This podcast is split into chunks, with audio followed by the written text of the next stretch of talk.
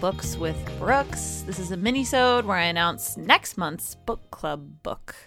So you can borrow it or check it out or listen to it, and you have until the end of December when I'll be back on the podcast with some pals and we'll talk about it. I like to say this book club's format is read along and listen in. So you can do that. So last December, we read a short story by Fredrik Backman, who I love, who wrote, he's really famous for writing Man Called Ove, I think is how you say it.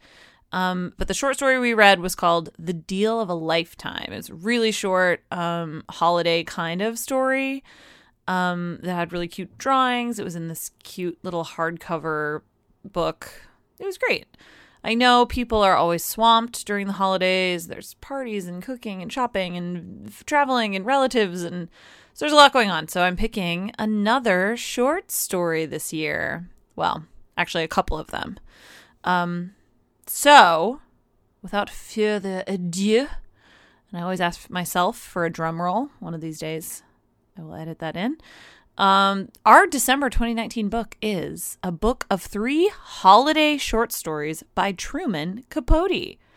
Uh, they're called number one, A Christmas Memory, number two, One Christmas, and the third one is called The Thanksgiving Memory. So it's a three for one, and they come all published together, but they're short um, autobiographical short stories about his like his childhood holidays in his childhood. Um, the f- the most famous one is A Christmas Memory, and it was published in 1956 in Mademoiselle magazine. Um, one Christmas wasn't actually published until 1982 in the December issue of Ladies Home Journal, and I couldn't find when the Thanksgiving memory was first published. I don't know. I assume somewhere in the middle. Uh, I do not read, I personally don't read a lot of short stories. Um, I always think, like, if I'm going to read, I'd rather get the full version, I guess. I don't know. But every time I do pick up a short story, I'm like, oh, yeah, this is great. Like, you can tell a really effective, moving story in only a few pages. And I think that's impressive and maybe even harder to do. I don't know. We could debate that endlessly. Um, this year, I did read another collection of short stories um, called Stories of Your Life and Others by Ted Chiang. Um, and one of the stories in that book is what they based the entire movie Arrival on, which is nuts. I loved that movie. And so I picked this book up and I thought that the whole book was going to be like the movie, but it was just one little short story. And then there was like 10 other ones equally as amazing in this book. It I highly recommend um, Stories of Your Life and Others. It's so good. They're all super different. Anyways, I almost never read short stories, but then when I do, I'm like, oh, I got to do this more. So I'm really looking forward to this. Um, these are obviously classics by, a, you know, a, a literary titan, um, Truman Capote. So let's talk about Truman Capote. You may know him from In Cold Blood, his famous, what did he call it? I think it was like a historical novel about a family in Nebraska? Question mark. Who's murdered as a true story of a family who was like brutally murdered in their farmhouse. And he went and he researched it and wrote a book about it. It's great. If you haven't read it, it's super interesting. I think I read it in high school or college. Um, I think it's usually on like the banned books list if you ever did that project. Um, he was very famously friends with Harper Lee, who wrote To Kill a Mockingbird. Um, they grew up together in Monroeville, Alabama. Um, but he was actually born in 1924 in New Orleans as Truman Streckfus Persons. And he was later adopted by his stepdad, who changed his name to Truman Garcia Capote. Um, but he lived in Monroeville, um, and that's where he met Harper Lee. But that's also where he met like an old aunt. It doesn't, I don't actually know how she's related to him, but he calls her Sook, S O O K. And she, I think, helped raise him for a while when he lived there. So she plays really prominently in these short stories about his childhood and the holidays.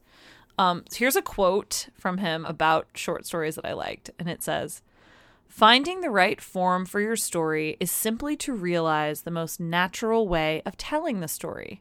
The test of whether or not a writer has divined the natural shape of his story is just this. After reading it, can you imagine it differently? Or does it silence your imagination and seem to you absolute and final? As an orange is final, as an orange is something nature has made just right. so that's kind of cool. I do like the idea of like your story will tell you what form it should take or how it should be told or how long it needs to be. I like that idea. That it's sort of like a two way street. Uh, okay, so I guess Truman Capote, when he was really young, he worked as a copy boy in the art department at the New Yorker. And he worked there for two years, but then he got fired because he made Robert Frost angry, like the poet Robert Frost. Um, he was, I mean, Capote is fam- he's an extremely famous writer. In Cold Blood made him very famous, but he also was famous for like hobnobbing. He really like ran in high circles. He was like friends with Jacqueline Kennedy, Onassis's sister, and royalty and all of the great writers of the time. So he he really rubbed elbows at the highest sort of societal spaces. Um and he was openly gay at a time when obviously that wasn't very common. He had a long-term relationship with writer Jack Dunphy and a couple of other people. Um unfortunately, he died just before his 60th birthday in 1984, and it was likely of a drug overdose or long term substance abuse. He had a, a drinking and drug problem later in life that was fairly public. He would get drunk and like go on talk shows. He was kind of scandalous. Um, in 2013, a Swiss publisher discovered 14 unpublished stories that he wrote when he was a teenager in the New York Public Library archives, and they were published in 2015 under the title The Early Stories of Truman Capote. So that's kind of cool. I love the idea that you can just find unpublished like work from famous people like nowadays. Um so yeah, Capote I think is maybe a controversial figure.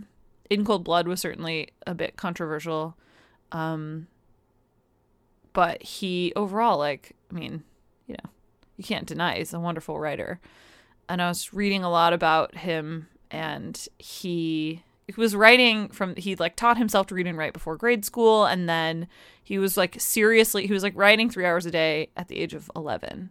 So he was a person who felt, I think, very called to this occupation, and the writing just sort of came out of him. It had to. Um, so now is the part where I read the back cover of the book. I will give a disclaimer um, because this is a series of short stories and they've been published, they're kind of old. They've been published in a bunch of different versions over the years. You can actually get a Christmas memory on its own, just one short story that has been published by itself. So if if that's all you can find, read just read that this month. That's that's cool. Um, we'll focus on that one because I think it's the most famous one, and then we'll talk about the others too. But hopefully, you can find um, the like hard. There's a hardcover three story collection on Amazon that's called A Christmas Memory, One Christmas, and the Thanksgiving Visitor. So that's the um, back cover I'm going to read now. Available for the first time in a single volume are the three holiday stories that Truman Capote regarded as among his greatest works of short fiction. Two of these childhood memoirs, A Christmas Memory and The Thanksgiving Visitor, center on the author's early years with a family of distant relatives in rural Alabama. Both pay loving tribute to an eccentric old maid cousin, Miss Sook Falk, who became his best friend. In A Christmas Memory, Miss Sook, Buddy, the narrator, and their dog Queenie celebrate the Yuletide in a hilariously tipsy state. In the poignant reminiscence, One Christmas, six year old Buddy journeys to New Orleans for a reunion with his estranged fa- father that shatters many illusions. And in The Thanksgiving Visitor, Miss Sook invites the school bully, Odd Henderson, called by Buddy the meanest human creature in my experience, to Thanksgiving dinner. Ooh.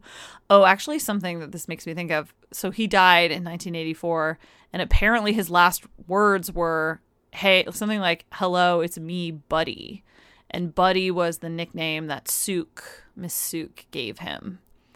So those were supposedly his last words, which is kind of sad, but also kind of sweet. And you can see that this person, um, Miss obviously had a really strong impact on him. That he was writing about her late, much later into life, um, and considered these stories like some of his favorites and his best works. So. This is a collection of three different poems that are all sort of topically related. They're all holiday stories, so I think they will be appropriate.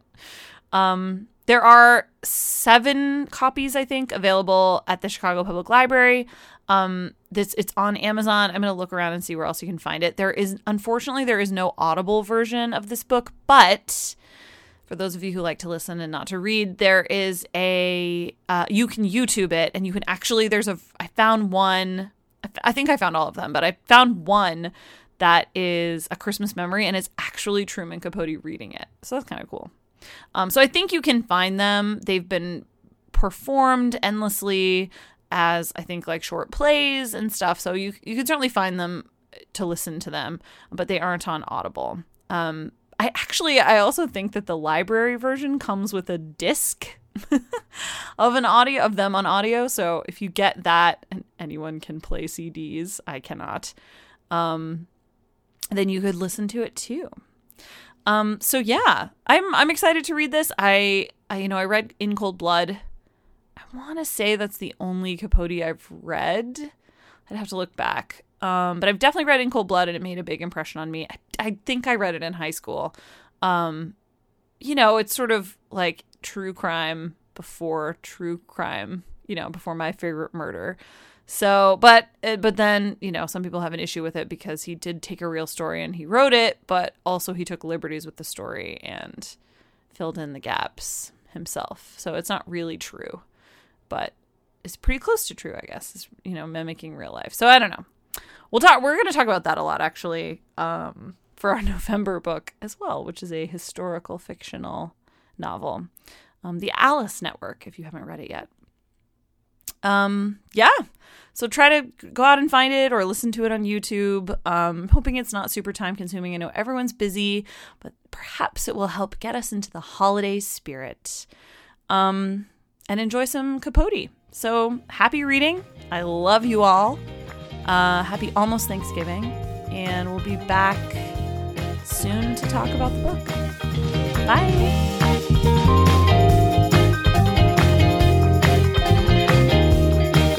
Books with Brooks is in the Press Play Podcast Network, and our theme music is by Jonathan Allen.